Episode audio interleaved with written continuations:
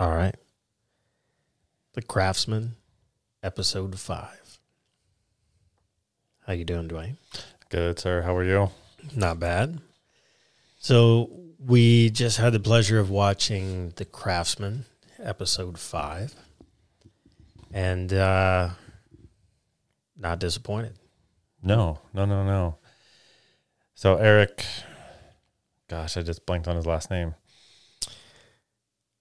Oh, now, now I can't remember his last name. So anyway, our buddy Eric Yeah. in Eureka, California, uh, doing what he does. Uh, I believe the the title of the episode was Memories. Mm-hmm. Yeah. So he spent a good deal of time reminiscing about days of old from his youth. Yeah, Uh, his best friend. his best friend Dennis, I believe was his name. Yeah. Uh, and some of their exploits and and uh, and childhood. So he started out uh, with him out by the bay, looking over the bay, Yeah. and talking about him and Dennis building a boat. Mm-hmm. And I think he said fifth grade. Yeah, it was. He, he was definitely young. I It remember thinking, young. Yeah, boat. build a, a boat. He said it leaked, but they got out on the bay right. In a boat. It was a different time. that they built. No helicopter parents. No. Yeah, and and it was really interesting because it seemed like they they dove into, and several of the episodes do this, but about his background and his character and yeah. what kind of person he is, and um, just obviously a genuine guy. And the friend that he was reminiscing about has passed away since. Yes. And um, you could tell that he really kind of took that trip down memory lane and was thinking about um, all those experiences and everything that led him up to that. And it wasn't until this episode that I, I guess I realized he grew up in that town his entire life. Of course, he went away to war, Right. but when he walks through that town, he's remembering things from whenever he was five. That is that is wild to in this day and age Yeah. to meet somebody that even lives kind of close to where they were born, much less in the same town. Right. You know, it most people are, oh, I want to travel or I want to see the Mhm. world or I want to get out or you know, I I feel constrained in this place and Right. you know you gotta to get out and and explore and he just he stayed and and owned it and Yeah. and grew with it Yeah, a- and then of course he had his time uh, in the military, but after the military, and they cover this in some of the beginning episodes. One of the things he knew that he knew in his heart of hearts is he had to go back. right That's that was where he felt at peace. Um, you know, was was in that area of the state um, and around those people. yeah Um, so yeah, it was it was a it was a really good episode, and you and I were talking about it in one of the first episodes. They rebuilt like an entire trolley, you know, which is uh, both of us are, are looking at that and we're like, that's a huge amount of work. That must have been months and months and months and months. yeah And in this episode, you can tell uh, it's it's maybe a smaller project or two smaller projects, but they dive more into, if you will, character development. Um, uh, But that's probably how they were able to get two, three seasons now. And I still walked away from this one. Um, still just fascinated. Like I've told you, like I can easily watch these just one right after the back other. to back yeah. It's so relaxing. It's Yeah. like um, when I was growing up on uh, PBS, the Woodwright Shop. yeah It's almost like that television show, only it's not a television show. This is this guy's life.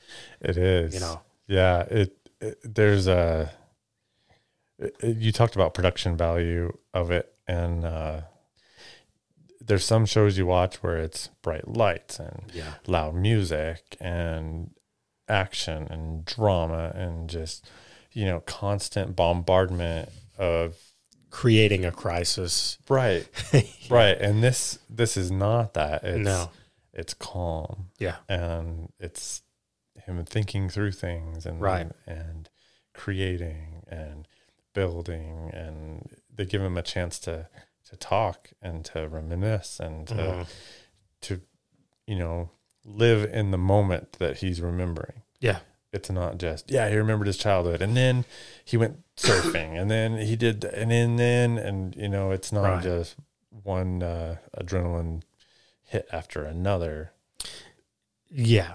The, this is something that's actually relaxing to watch. it very much is Yeah. And one of the um, one of the things he was reminiscing about was whenever he was a child with his best friend Dennis, the one he built the boat with. Mhm. They went to a movie theater, which in this episode, that same movie theater was bought by a company who, um, fortunately, decided they weren't going to demolish it, but they were going to take it and restore it yeah to um, sort of its former uh, glory, which it was. What style was it? Art art deco Art Deco, yeah, yeah. So it had all of those.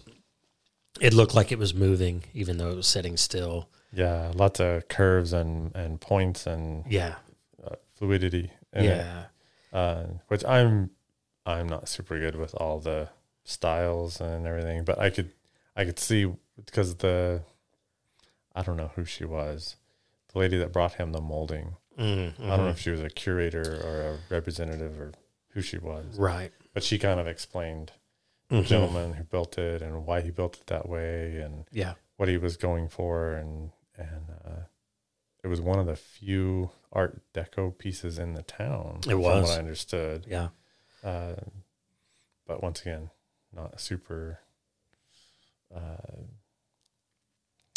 fluent on Art Deco style. I tend to become well versed in a certain style as Mhm. long as that's what my project is. and then once that project finishes, I move on to becoming a student of whatever this is. And Right. so I've sort of traveled through those, but I don't necessarily retain all of them Right. like in order and, Right. and yeah, but uh, but yeah, I believe you're right. It was Art Deco.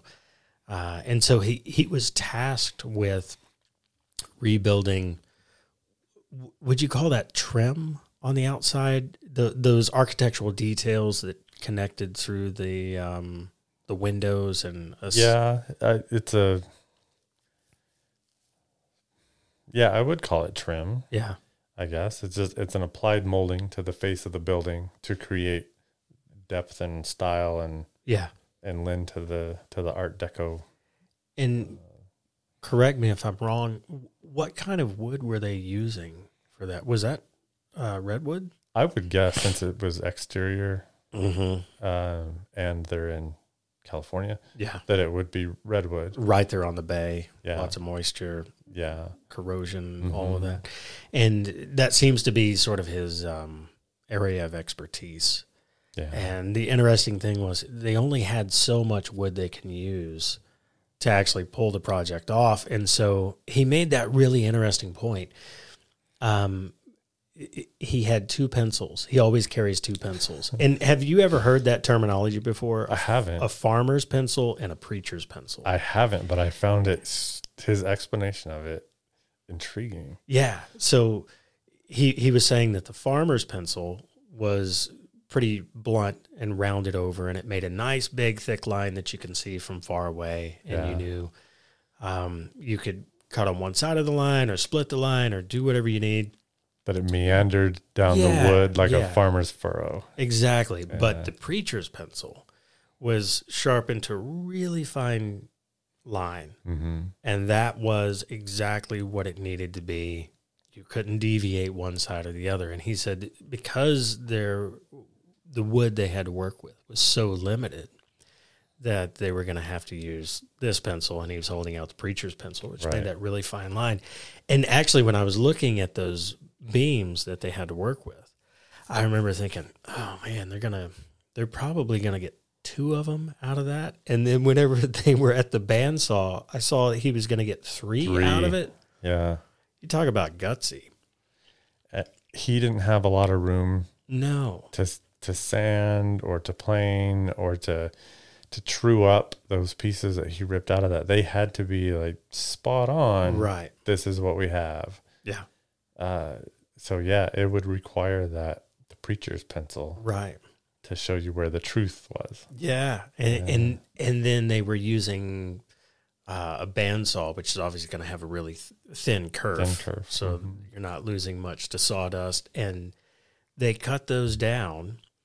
And then I thought it was interesting because at one point, and this is one of the things I love about the show, they don't edit all of these things out. There was a point where he was like, wait a minute. In the drawing, it says tapered. But what does tapered mean? you know, what, what are they calling tapered? Yeah. because I know that you've experienced it. I've experienced it. Um, in any sort of trade, you have sort of your own lingo, your own terminology, Mhm. nomenclature, Mhm. and someone coming from a different background will use a word, and you're like, "Yep, got it, no problem." And then you get about halfway into it, and you're like, oh, "That doesn't make sense." and so I, I thought it was great because you could see him. He got he got on the phone Mhm. and he just he didn't try and like dance around it or anything like that. He just goes, "What do you mean by tapered?" Yeah. you know, and so you can hear the other guy, and he's like, "Well, you know, it's like it's pointy," and he's like, "So, so okay, I think we've broken the code." He didn't blame that guy and say, "Well, you used the wrong word." No. or that's not what taper is. Everybody, he was just like, yeah, okay. Well, now we understand. Yeah. And so they actually had to go back and modify how they had cut some of those Yeah. so that it would match what the client had in their head. right. And, you know, and, and he even said he was, that's part of what craftsmen do is just if you make a mistake, figure out how to work within that and produce something that's, uh, is going to come out and make the client happy, Yeah. you know? Yeah. I can't I can't count the times I've told somebody I'm I'm working with of the difference between a good craftsman and a bad craftsman is a good craftsman can hide his mistakes A hundred percent. because everyone is going to make mistakes. Absolutely everyone. Yeah. But if you can take that mistake and be like, no, we can incorporate that or we can Mhm. move it or we can shift it or we can, you know, change the design slightly to still get the end result that we want. Like that's that's part of craftsmanship. Absolutely. It's working with what you have. Yeah. You know, um, a slight departure, but you and I have talked about this. One of my guilty pleasures is going on YouTube and watching these people in third world countries that make amazing things from straightening the frame of a, of a wrecked uh, truck to building a dump truck bed to building crankshafts for engines and compressors. Mm-hmm. And they have a grinder that's older than me, Yeah. um, a transformer welder, and I use the term generously. like, you know, they're doing things that would make a, a an OSHA guy just pass out, Yes. all in sandals on a dirt floor, and they have an oxyacetylene torch. Mm-hmm. That's craftsmanship. Yeah. Using what you have, and then knowing what your end goal is, and getting there. right. it may be crazy to watch. Like I tell some of my clients, this is going to be like making sausage. It's going to be ugly to watch. But once I'm done, you're going to be like, that looks pretty good. Can I have, you know, Yeah. so Yeah. Yeah. the, the process is um, part of what you fight with and deal with as a craftsman. What people see at the end is often a lot of extra work on your part to pull that off. But that's part of what your job is. That is part of it. You have a, a project on the bench right now, uh, uh, a top that uh, have some scallop edges, and uh, you know when when we first put that on the bench, and you tacked it up, which we then cut off, We did. modified, and uh, and and retacked up. It looked god rough. awful. It looked like it, like we pulled scrap out of the scrap bin from another project and hammered it to Right. make it look like this. And today I I show up and it's it's welded and it's ground and the edges are crisp and clean. All the miters look like they belong. I it transformed drastically. I know where it started. You know where it started. Right. We're the probably the only ones besides whoever's listening that Mhm. knows that that did not start out Right. ideal Right. but it turned out to to look like we planned it, hmm like it was supposed to be. Like Mhm. that's where we were going the whole time. Mm. Yeah, I mean, be surprised what you can do with like ten pounds of welding rods, a lot of grinding discs. Uh, yeah, you know that's That so you that's have not to work with what you have. you do, Yeah, and that's not too far off from those fellas in the sandals creating something with what they had. right. You know, they have a huge box of welding rod as well, Yeah, which they are building, creating, shaping into what they want. Mhm. So maybe you have a few different um resources. resources and uh, Well, I I'll say this: I started off with the same amount of resources as those gentlemen have currently. Now, I live in a first world country, and I've had a lot of things work to my advantage, but so many of the first things that I built in the first three or four years of fabricating, and this is before I even became a professional fabricator. This is whenever I was 17, 18, 19. I had a Black and Decker grinder that belonged to my grandfather. I had uh, a link arc. It it actually it's right here behind me. that link arc welder. That's Yeah. the first welder I ever used, and that's one of the things that I wanted from my grandfather's yeah, shop, and and it sits in my office. Um, I had that a box of welding rods and uh, oxyacetylene, but I wasn't. I didn't really know how to use oxyacetylene, so I became very um, resourceful uh, of you know how to try and make the best you could with But- what you had. but look at all the skills that you were able to build with that minimal equipment. If- I'd start off being a carpenter with a hammer, a skill saw, and uh, we'll call it a drill, resembled a drill. Uh, You know, but Yeah. you you take those things and you Yeah. learn how to take substandard equipment Mhm. and make it work. So when everything isn't ideal on Yeah. a job, you're like, I figured out harder things than this. Yeah. I know a shortcut here. I know a shortcut there. Maybe if I overlap these skills I have and and do this and build up this and and I, I can make it work. Yeah. And it's interesting. It's almost better if you learn on very simple, rudimentary mm-hmm. equipment and tools because that allows you to sharpen your skills. And then whenever you get better equipment and better tools, you're just empowered.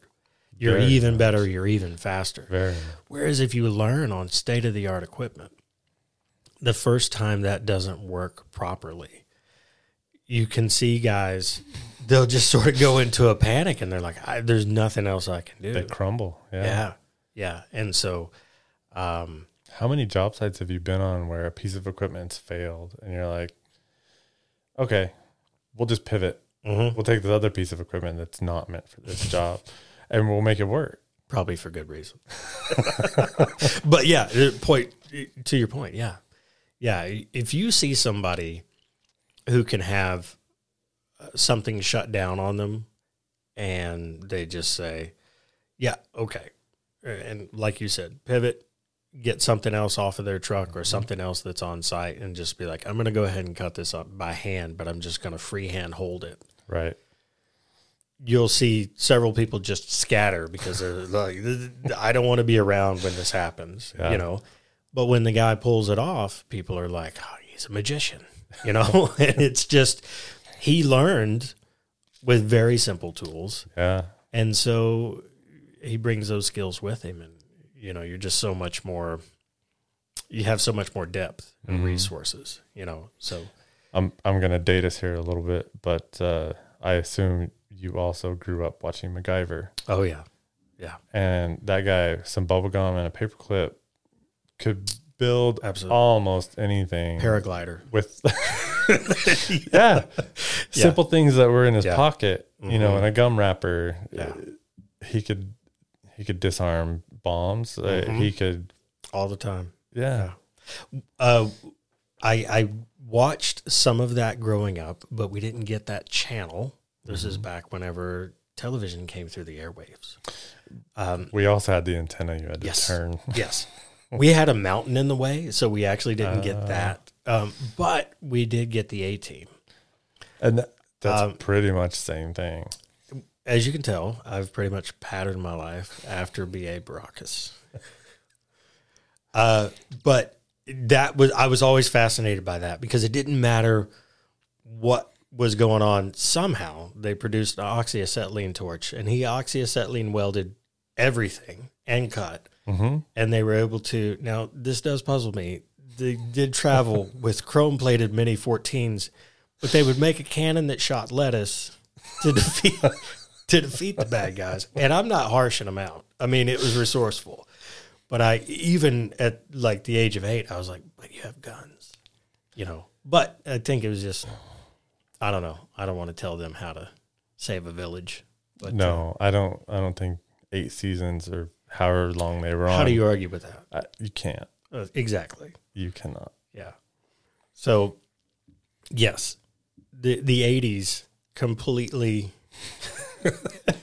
shaped the way our generation thinks about things, and and and for some of us, it actually shaped us enough or scarred us. I don't know your words um, of of how we look at things, and so yeah, being resourceful is uh, is just there's no substitute for it. There, there's really as a craftsman, you know. No, Um, but yeah, sorry, man, we took a side road on that, but one of us did. he was, uh, he was able to going back to Eric, and after all these pieces were cut, and they had already cut, didn't he have like sixty three pieces or sixty three feet of this molding? to make. Yeah. Yes. So let, let let's back up just a little bit back to the the shaper that he used Oh, and cutting the knife. and cutting the Yeah. knives to because he didn't have one that was the exact profile that he wanted. So he took one that he had that was within a quarter inch close, Yeah, like not really not even close. no, And uh, he drew a pencil line on it yeah, and then went to the grinder grounded by hand. and ground it by hand. And he he's an older gentleman who slightly shakes Mhm. when just it's going to happen to all of us. Yeah, And he sat there and carved that knife on a grinder. It looked like the wheel hadn't been dressed No, ever. ever. And he ground that knife to fit the profile that he wanted, chucked it up in the shaper, found some scrap metal to, balance, the, head. shaper. Which I thought that was interesting because whenever they cut, they use one knife. Which I thought that was odd too. yeah, because my understanding is usually they use two or three Yes. or four. Well, the more knives, the cleaner the cut. right. One knife, if you go, if you push the material too fast, it'll give you a chatter Ah, in it. So the more knives that cut, the cleaner the cut, the smoother the cut. yeah, But he used one knife that he ground by hand yeah. on, I don't know, it looked like maybe a 1940s Delta grinder. It, Right. like, it wasn't state of the art No. either. No. But he sat there and he ground it.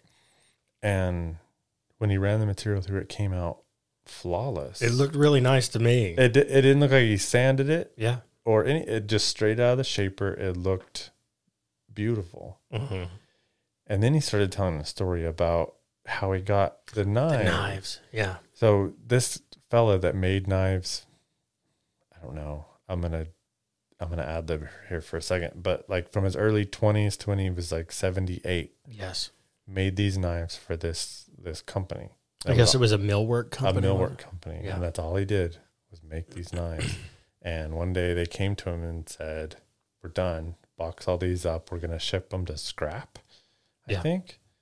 Yeah, they were. They- Uh, yeah. so he went and pulled Eric aside and said, "Hey, I'm not throwing my life's work into Yeah. a scrap pile. I'm going to give these to you if you promise to use them." Right. And Eric was like, "I got you. I got your back." And he showed him how to actually He showed him how, grind them. how to grind them Yeah. and shape them, and I'm sure there's, I'm not sure if those are tool steel or what kind of steel they are, but he was he was keeping it cool while he was grinding. Yes, and, it was. You know the angles and I, all that stuff has to be important. And did you see they had a shot in one of those buildings, and I think he called it the molding building, or, Yeah. or um, Molding shed. yeah, and Yeah. they had all of those knives laid out. Do you on it. remember how many he said he had? No, but it was like it was astounding. I I want to say, I'm doubting myself now, but I want to say it was three thousand, but it may have been three hundred. It was a lot, and you, You guys even have to go listen for yourself, but yeah, it there was shelves Yeah. and shelves and shelves, and they were dusting off, yeah, you know, and they were. And didn't he say they have the largest collection of knives, molding knives, like in the world, or in I think he said in the U.S. in the U.S. Yeah, yeah, but just bananas. How many? And you could see all the profiles that were there, and Yeah. they were they were numbered. Yeah. and uh, I'm sure they were cataloged, and but yeah, that's insane. think about how much would have been lost if that man at 80 years old, because I believe he was 80 and he had worked there until he was 78, Yeah, and they called him in and said, We've been bought out by a larger company. We don't need these anymore. We need you to box them all up. And instead of letting them go to scrap, he put in some effort. He found someone and was just like, Listen, I will set you up. I will I will point you in the right direction. Just promise me that all of these don't just go to a scrap bin somewhere. uh, And so y- some credit has to be given to that gentleman for, for reaching out to another generation. Uh, because Eric said he had been using those for 40 years. hmm So an 80 year old man shows up with all of these knives and the, the know how to sharpen these to, you know, and Uh, to take the time to to show show it. someone. And Eric, to his credit, for the next 40 years, used all of those. He didn't just do it for a year or so and be like, Yeah, listen, there's a CNC router that will cut almost any profile you want. You know what I mean? He was a man of his word. He cataloged them, saved them, keeps them all laid out. yeah. Really fascinating. So and they're on the coast, Yes. right? So Salt water. saltwater air, Yeah. and he was pulling out boxes of clean Yeah. knives. Clean, like no Mhm. surface rust on them. Even the ones on the shelf didn't look like they were like heavily oxidized. Yeah, they had some flash rust, but they weren't pitted. No, Yeah. not like they had sat there for 40 years and Right. just rusted away. Like something kept them, whether it was him cleaning or whether it was, I don't know, maybe there was four foot of sawdust on them before we saw them that kept Right. that air away. I don't know. But they were taken care of. They Yeah. weren't just haphazardly thrown about. It's a commitment. Yeah, they weren't all just in a bucket. No, Yeah. no, they weren't. They were out where you could see them and you could choose what you needed and, and, and get what you wanted, not just willy nilly Yeah. sifting through and, and trying to find something that would work. So he's able to dig out a knife that's close to it, reprofile it, and then use it to actually cut the profiles on both sides and produce all of this linear feet. And then part of the way through this episode, before they finish all of that, this woman comes in from a museum, right? Yes. and brings in something that until I watched that episode, I didn't know existed. It's called a milking stool. Yeah. Did have you ever heard of those or seen those or anything like that? No. And my dad was raised on a dairy. Mm-hmm. I have uncles that ran dairies from till I was in high school Right. And uh, modern dairies. Mm-hmm. But I've I've never seen anything like that. So, how would you describe it? If you would have showed this to me out of the blue and said, "What do you think this is?" I would not have guessed. No. It looks like a tractor seat Mm-hmm. Carved out of wood. carved out of wood on a peg leg to where if you were to mount a tractor seat to a tractor to have the shaft coming out the middle of the seat, Mhm. this had a peg leg maybe 18 inches long. Yeah. And then coming off the bottom of the seat was a leather type of harness. Mm-hmm. It was like a belt, or well, it was two straps that came up to a belt that you wore around your waist. Yeah. Yeah. Yeah. So I, if you would have showed that to me, I, I'm not sure I would have guessed it was for milking.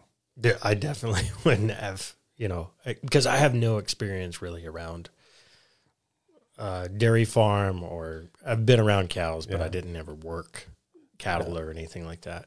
So the if if I had to describe it, whenever it's actually strapped to you and you're standing there in a normal posture, it looks like you have a bee stinger.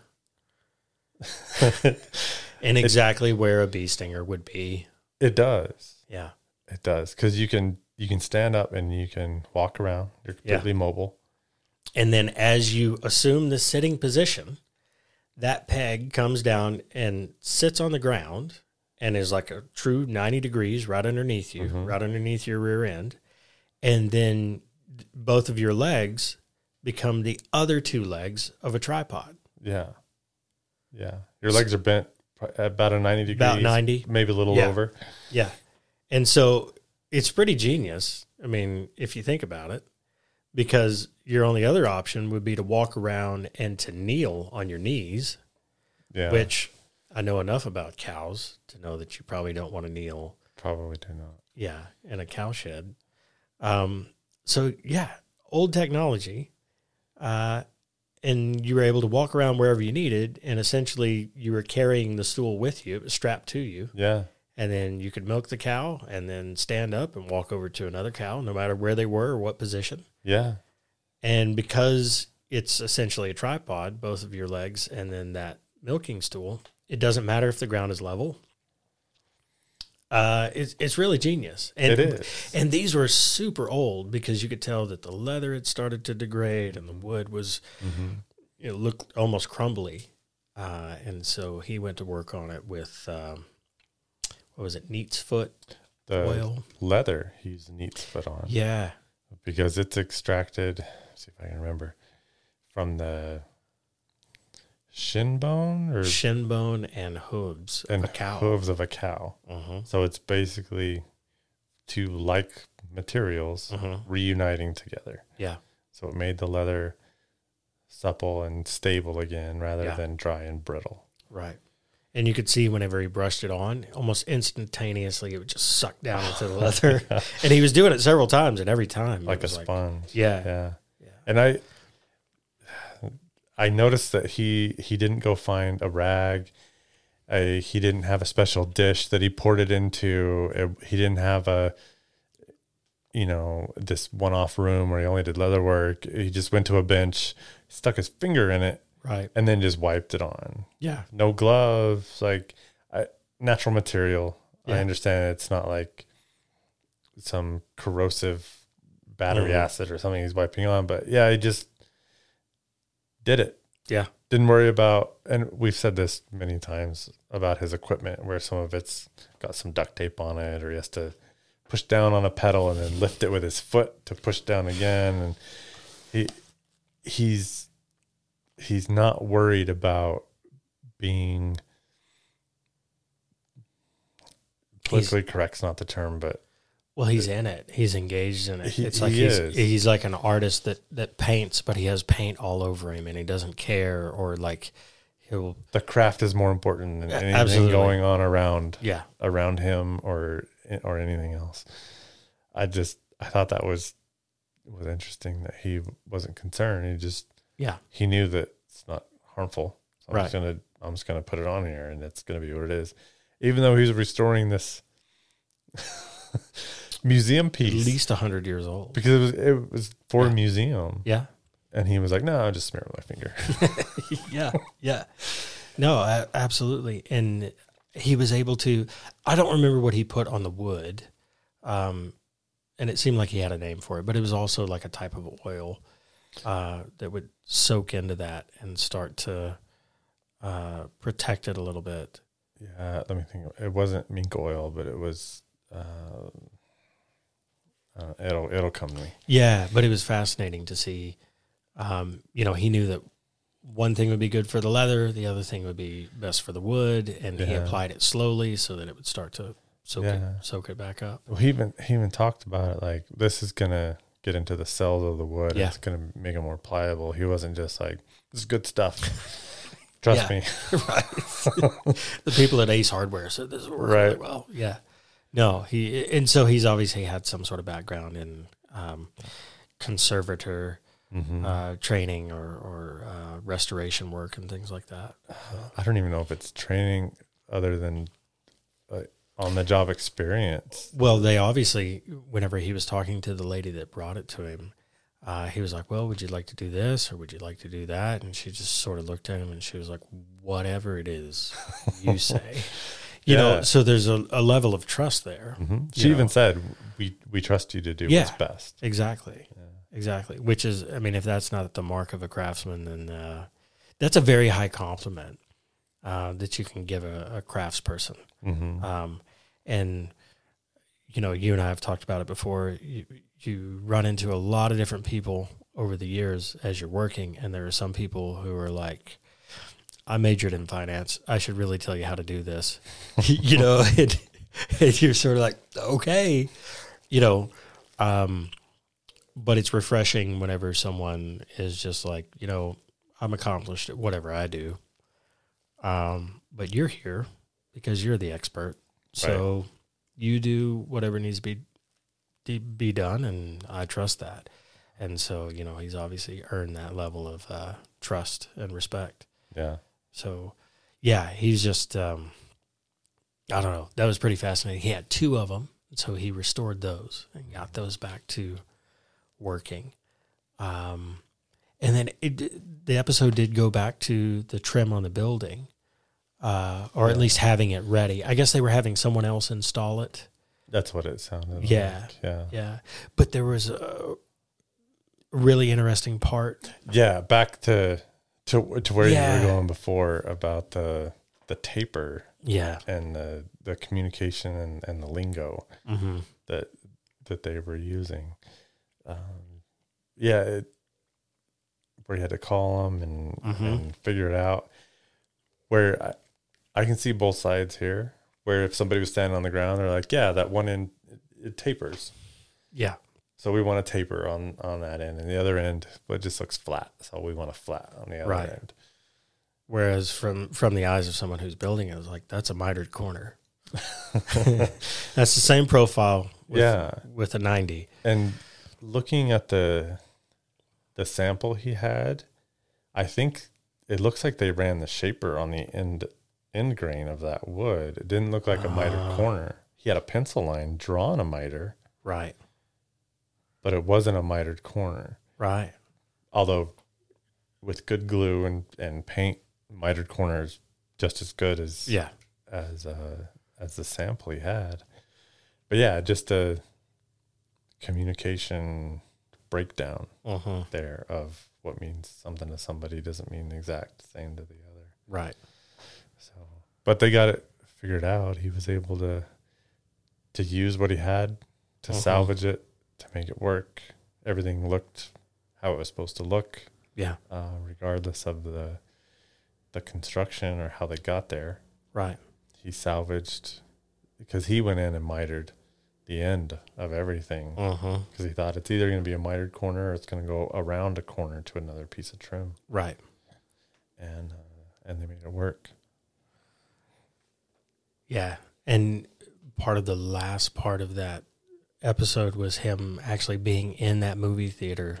They uh it turned all the lights on Mm-hmm. and so he's walking up and down the aisles and he's reminiscing you know with his buddy Yeah, uh, or about his buddy and how they would sit in that movie theater and watch all that, which made it more real to me because, like I said, he grew up in that town. mm-hmm. Like when he was like before he was a teenager, he sat in that movie theater and watched movies. Yeah. You know, and here he is at you know this point in his life. He's restoring this, and he's bringing with it all of the memories that he had and Yeah. uh, all the things to do with it. You know, um, it, it this episode seemed to really touch on sort of the human side of him, and I didn't see his wife in this episode or his daughters. I Uh, don't either. he just had the the two shop guys. One is Caesar, and I can't remember the uh, other gentleman's name, but they're both partners in the business. They are. So he's obviously making steps to sort of hand this on, Yeah. you know, and he's sort of uh, I I love that that it's Yeah. it's being passed on and it's not dying. Right. them. Right. And one of the things I made the comment to you when we were watching it, there's at least three buildings, maybe more, but they're all on stilts. So this Mhm. is basically built in like coastline, like almost estuary type, you know, Yeah. y- when you put a building on stilts, it's because you're anticipating water coming in underneath Yeah. it at high tide, you know? Yeah. So I thought that was really fascinating. And um, I don't know if you notice it, but they have a forklift that I wonder if it, it I don't know which came first, the name or the uh, the forklift, but it's all painted blue, um, blue ox. You know, the, Paul Bunyan had a blue ox, Right. and this forklift looks like it came, uh, fifties, forties. Oh, really? Yeah, did you see it? It was absolutely massive. I did not. Yeah, go next time. go back and, and Yeah. look. It's hard to miss. I mean, it's like Apparently, it's not. it, it's it's easily fifteen thousand pound Oh forklift, gosh. all painted sort of like a blue, like uh, the, Yeah. the blue ox. Um, they were using it to move some of the material from one place to another, uh, but just you could tell the style in it and the way it was built. It it's easily from the 40s or 50s, Yeah. and um, he's obviously kept it running this whole time, and uh, you can tell it's sort of a trusted piece of equipment. He he is not one to let a valuable piece of equipment die. No, no matter how old. And uh, Yeah. not happening. Uh, no, I just thought that th- this entire episode was uh, was really interesting because it dived into and and he was he's just such a genuine person. Mhm. Um, the more that I watch of him, the more I think uh, it'd be cool to uh, have a cup of coffee with him and just ask him. You know, my one of my favorite questions is if you could go back to yourself when you first started and give yourself three pieces of advice, what Yeah. would they be? And I've been fortunate enough; I've been able to ask several people that, yeah. and you get some really thoughtful answers. And you know, he would probably uh, really have some pearls of wisdom I'm you know, sure about would. what's important and what's not. Yeah. You know, uh, and the latest greatest equipment is not going to be one of his uh, pieces of advice. It's not. it's going to be skill. It it would, it would. Um, part of that is the the restoration market he's in, though. Mm-hmm. You, you know, I I think there's a place for for latest and greatest equipment. Especially if you're following trends and Sure, architectural features and things like that. sure, Yeah. sure. Yeah, but he is. He's he's found his niche. He's Yeah. found his calling. Like he's he, he's in it. Yeah. He, he's absolutely in it. I would also like to know, and maybe they cover this in future episodes, how long did he work before he was quote unquote successful?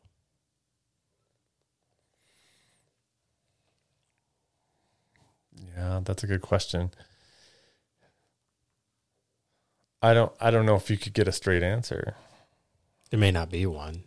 There's probably the success that he would recognize, and then there would be the success that other people would Ab- recognize. absolutely. I was going to say You it, know, it would depend on his his definition. yeah. Yeah. But uh, yeah, it was just, sort of, I don't know. I like that guy. I do too. I want to buy more plaid. I don't know if you if you noticed, but he was he was wearing red plaid shirt and red flannel jacket at the same time. And I thought, man, it's a boss move. Didn't even bat an eye. Not at all. I don't even know if there is more plaid out there. Like it may be all in his wardrobe. yeah, uh, but just uh, like I said, uh, fantastic guy, obviously accomplished, and the um, the care that these people have taken in documenting this and making this series shows that they have a lot of respect for him. No and doubt. They're not trying to turn him into a show pony. They're just telling the story, hmm and uh, I just think It's just- more observation Yes. than than anything. Yeah. yeah. I think it's just uh it's absolutely fantastic. It is. So Okay, so go ahead. no, that's all I was gonna say. Okay, I I have a question before we Yeah. sign off. Maybe, maybe two questions. So he back to the the boat that he built in the Mhm. fifth grade or how, however old he was.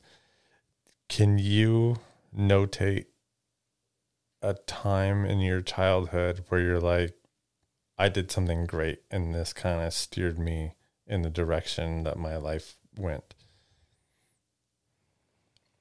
Can you remember a time with the with a best friend, with a family member, with with something where you're like, this was a pivotal moment that sticks in my memory that that really just it's a turning point that takes me somewhere. I think so. Um do you have one like that? I don't know that I can pinpoint one. I know I put you on the spot. Oh I, I I don't know that I can I can recall a certain moment that was like, yeah, this was it and this changed everything and took me in a in a direction. I think um there there were a couple different ones. I think one of the earliest ones I can remember uh, is I had watched some movie where this um, crime fighter had a uh, device. I- I I don't know if it was Batman or if it was something else, but it shot out this dart that like stuck in the wall, you know, Yeah. and then they were able to reel it back in, right? Like and pull themselves to safety. Yeah. Um, and I was I was less than ten, um, and I didn't have the resources uh, to to make anything that would shoot a dart. So I knew I knew my limits, right? But I was able to come up with a a simple way to take a, a toy motor out of a, an old remote control car and uh, hook it to a battery and put a little spool on it and then route uh, this this line, you know, at like a 90 degree angle and then come back through and come out the end of a tube. And I had like a magnet or a little alligator clip on the end of it. So I could pull it out like 10 feet and then I could hit this button and it would go and yank it back in. Yeah. And uh, I remember people's reaction whenever they would see that. And they they were like, Well, where did you get it? And I was like, No, I, I made it, you know Yeah. and I remember sort of that little bit of a dopamine hit that you would get whenever people were like, "But that's that's not possible," you know, and you're like, Yeah. "No, no, I did," you know. I I just remember, and I also remember working on that and and redesigning it and redesigning it and strengthening this and doing that, and and the feeling that I had where I felt like I was, uh, you know,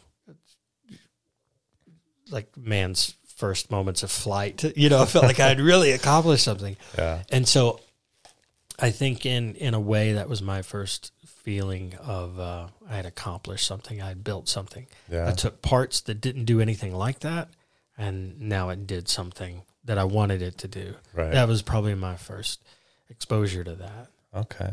Yeah. What about you? Did you have anything like that? Well, kinda.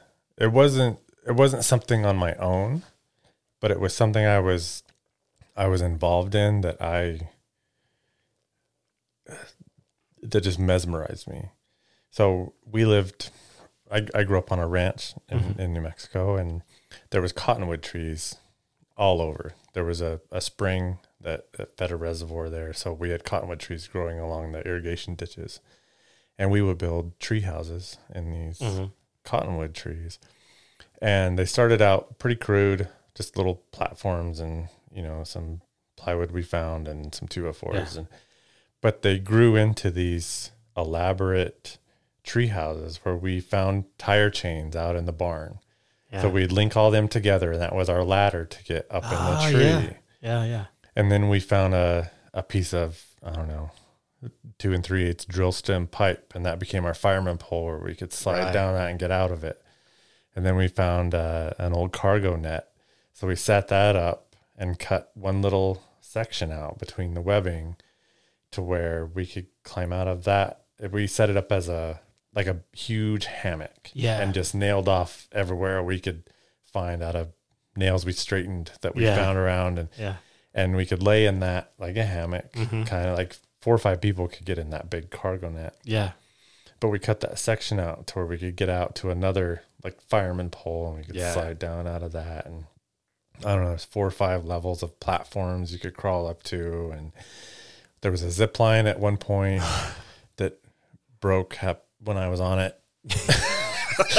but you know, we would take like garden hose and stretch it between where you had something to hold on to while you're Yeah. walking a thin limb to get to another part. And This, this sounds super elaborate. Like I never built anything like that.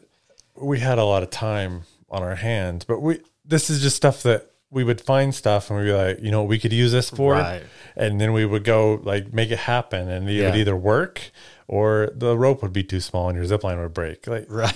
you know, you just you experiment and you you try stuff out, and I could not tell you how many hours of my childhood were spent in a tree in something we had built up off the ground Mhm. you know for for us to hang out in or or to just to be doing something to Right. creating something to Problem solving. problem solving basically taking what you have Yeah. you know and making it into something that you wanted it to be like Right. tire chains Right. it wasn't a ladder but i've climbed millions of miles on tire chain yeah. getting getting Yeah. up into a tree. So that was probably that probably sparked a, a part of my brain where it was like, I bet I can make this do this, or I can It has to. I can recreate something out of this to make it be this other thing I want. Right.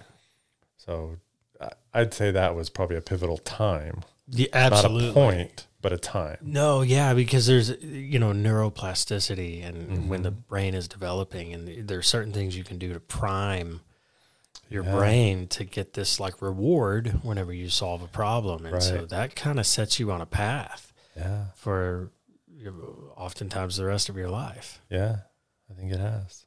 Wow. What was the second question you were going to ask? about a place that you can walk into and memories just come flooding back like he did in the movie theater he mm-hmm. walked in and he got kind of choked up I did.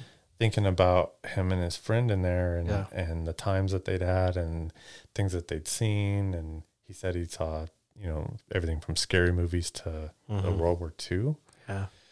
in that movie theater and uh, it, it just kind of overwhelmed him like is there a place that you can think of that that brings back just a, a flood of memories that you don't visit that often but when you when you do happen to show up there you're just overwhelmed with with things that uh, y- your memory just starts firing off in every direction You know, that's a really good question.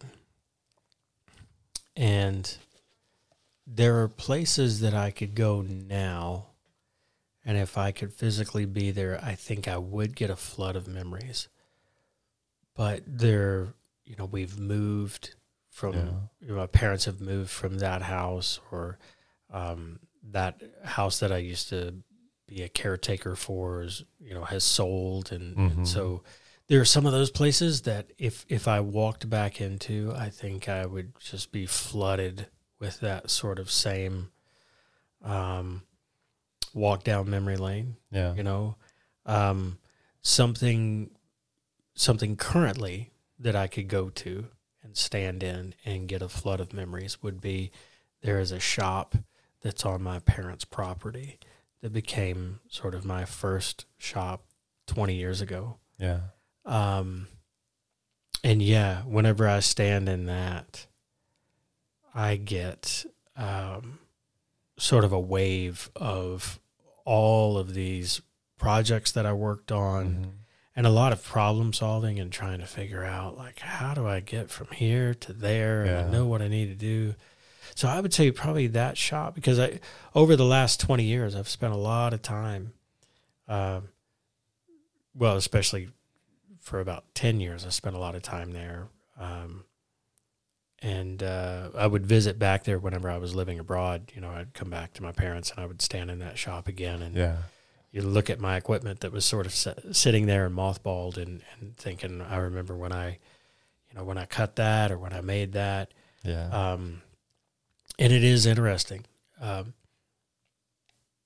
you know, to experience something like that. And, uh, yeah, I, I remember a lot, I remember a lot of time where I would stand in that shop and I would stare sort of at the wall and I had just been to a client's house and they gave me a drink from a fire hydrant. These are all the things that you that that we want you to do. yeah.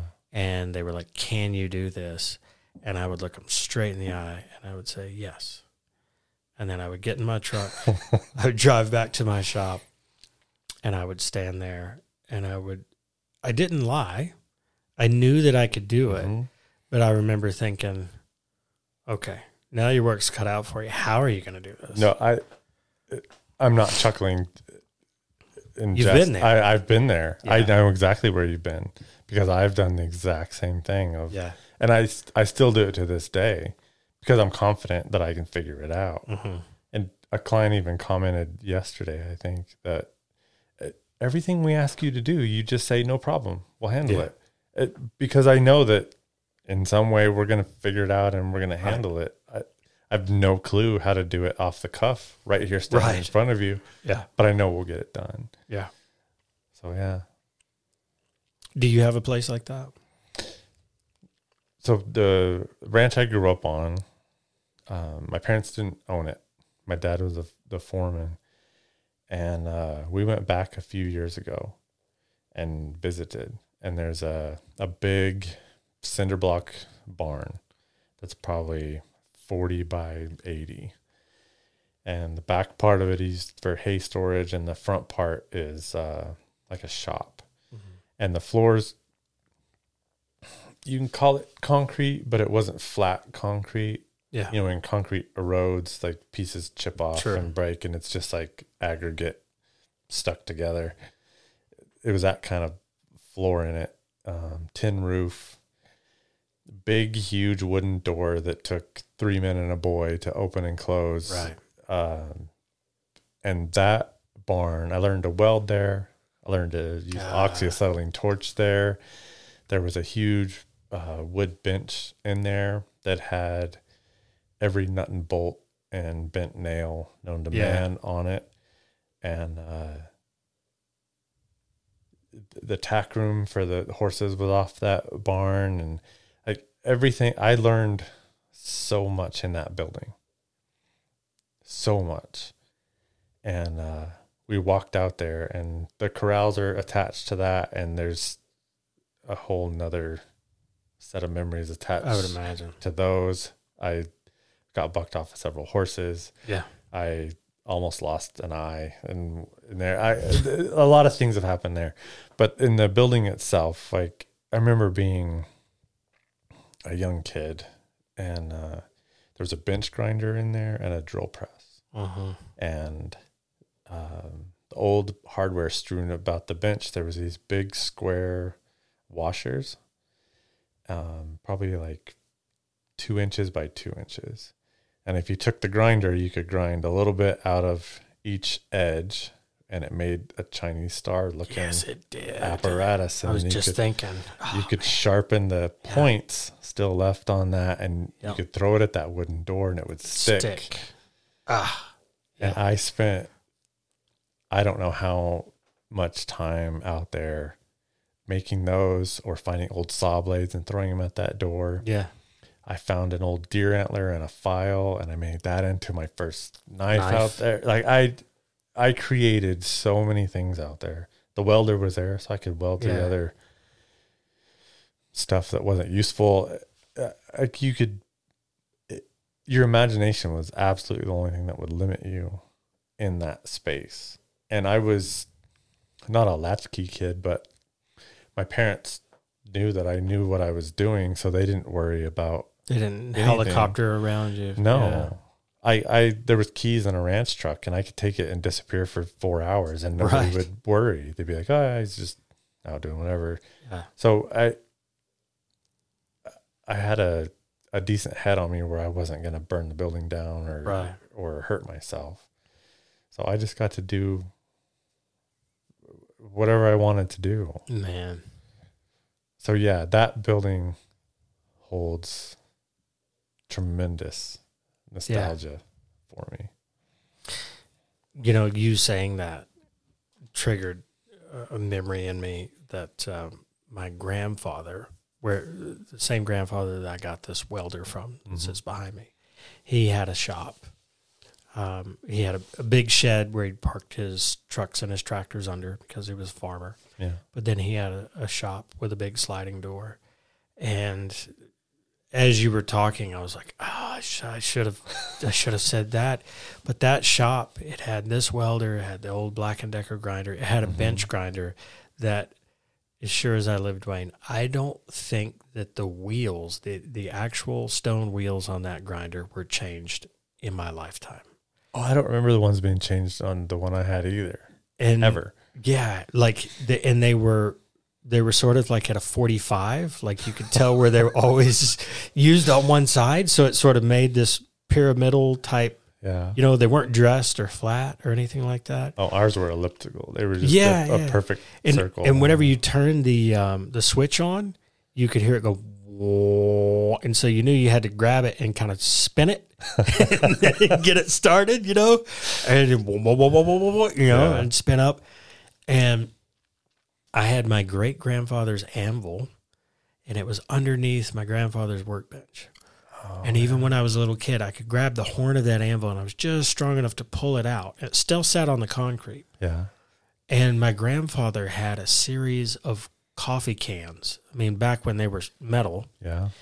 and because he grew up through the Depression, World War II, you never threw a nail away, you never No, threw a bolt, a, a washer, or Not a nut. all. And I would dig through those cans, and I would find the biggest nails that I could, and then completely cold, I'd put them on that anvil, and I would hammer them. I didn't have tongs. I didn't have pliers. And so, you know that feeling you get when you swing a baseball bat and it hits too close to the handle and it would sting your hands? Yes. I would get that while I was holding this nail and hitting it with a three pound sledgehammer. As you're talking, I can feel that You know what I I'm talking about? it yeah. in yeah. my hand. Yeah. And I would I would pound those out until they were roughly the shape of a nail, and then I would go over to that grinder and I'd grind an edge on it, and I would I would make small knives Mhm. out of nails. Yeah. And when that place was a magical place because whenever I was there, my grandparents knew that I wasn't crazy. I wasn't Yeah. going to do anything. I was, I wasn't even old enough to use the welder and I didn't use the oxyacetylene or anything like Yeah. that.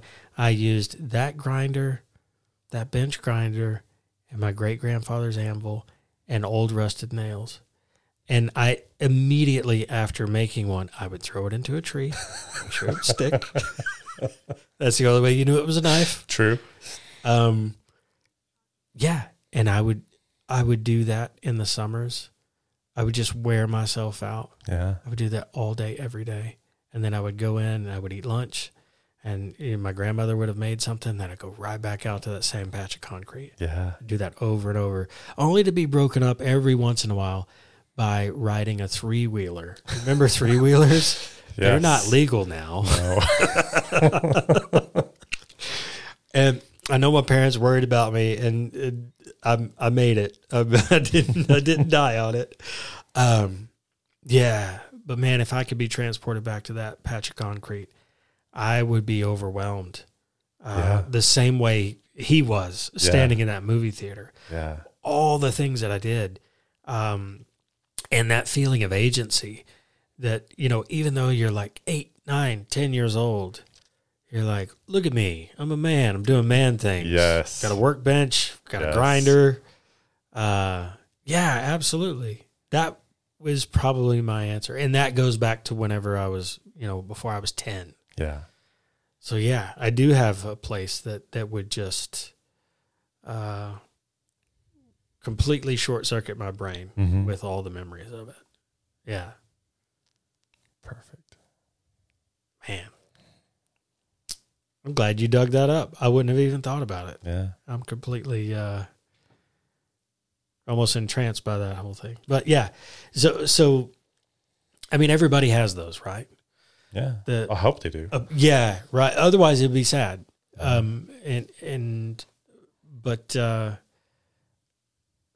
yeah, those formative things that uh, completely set you on a path that at that time you have no idea what you're starting. Absolutely not. But uh, you were afraid of getting in trouble because you were doing something wrong. right, You know, right.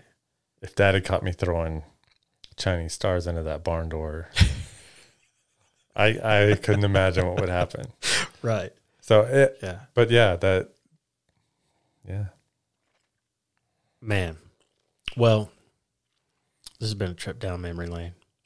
I guess this is where we'll leave it. I think it is. But uh, thanks for asking me that question because I have not thought about that in a very long time, and uh, I need to go back and stand on that that shop floor Yeah, and um, live it for a minute. yeah, live it for a minute. So, man. All right. Well, that's episode five. Episode five We'll come back for episode six. Okay. sounds good. All right.